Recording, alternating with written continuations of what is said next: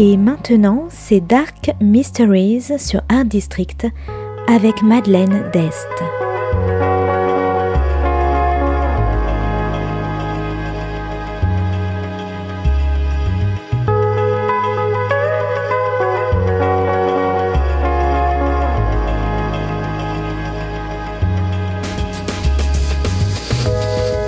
Welcome to Dark Mysteries, a book review show devoted to crime, mysteries, thrillers, and the dark side of human nature. I'm Madeline Diest. Join me as I talk about great books in the crime and mystery genre. Today's book is The Hunting Party by Lucy Foley, published by HarperCollins in 2019. Today's book is all about friendship, facades, and murder.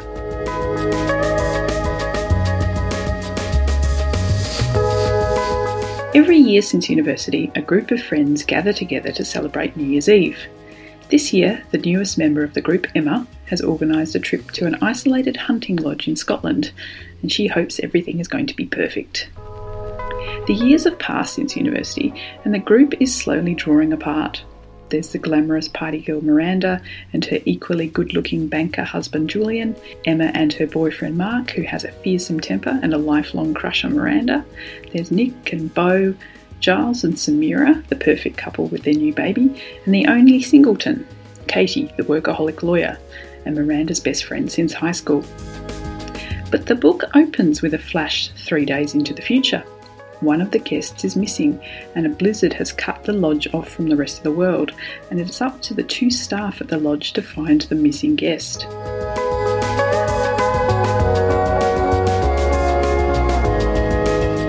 Back to a few days earlier, the group arrives and the champagne starts flowing, but quickly the perfect facades fade and the cracks in the friendships appear. Katie and Miranda haven't spoken in months. Samira has gone from party girl to devoted mother, and Julian is hiding a secret. But the guests are not the only ones with secrets.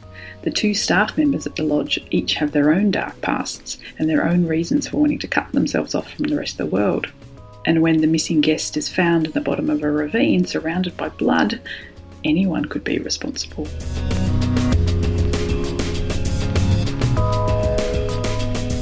Now, the hunting party is an examination of fading friendships.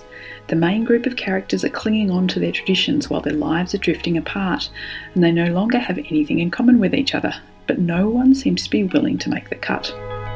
Miranda was once the golden girl of the group, but now she sees the others are moving on without her, and she's beginning to see how little she really has beside her own fading good looks. Katie is another one holding a secret, and Emma, the newest member of the group, seems to be the only one who's desperate to keep the peace and mend the friendships. The two employees of the lodge have their own dark secrets and have convinced themselves that hiding away in the Highlands will help heal their post traumatic stress disorders. Now, while the characters are well drawn and rounded, uh, I think I actually know some of these people, the best part about this book is the tense plotting. The chapters are short and swap from Miranda to Emma and Katie and the two lodge employees' point of view, and yet it's not until the very last pages that the reader finds out who is dead. Even the gender of the victim is hidden until very late in the piece, and I spent the whole book trying to guess who the murderer was as I swapped my suspicion from one character to another. And the secluded hunting lodge setting provided an additionally claustrophobic and spooky element to the book. So, if you like fractured friendships, secluded Scottish hunting lodges, snow, blame, and secrets, I recommend The Hunting Party by Lucy Foley. Thanks for listening to Dark Mysteries. If you have any feedback or want to say hello, you can contact me at Art District Radio by email at mde at artdistrict-radio.com. Or if you'd like to listen to past reviews, please go to artdistrictradio.com forward slash podcasts. And until next time, happy reading.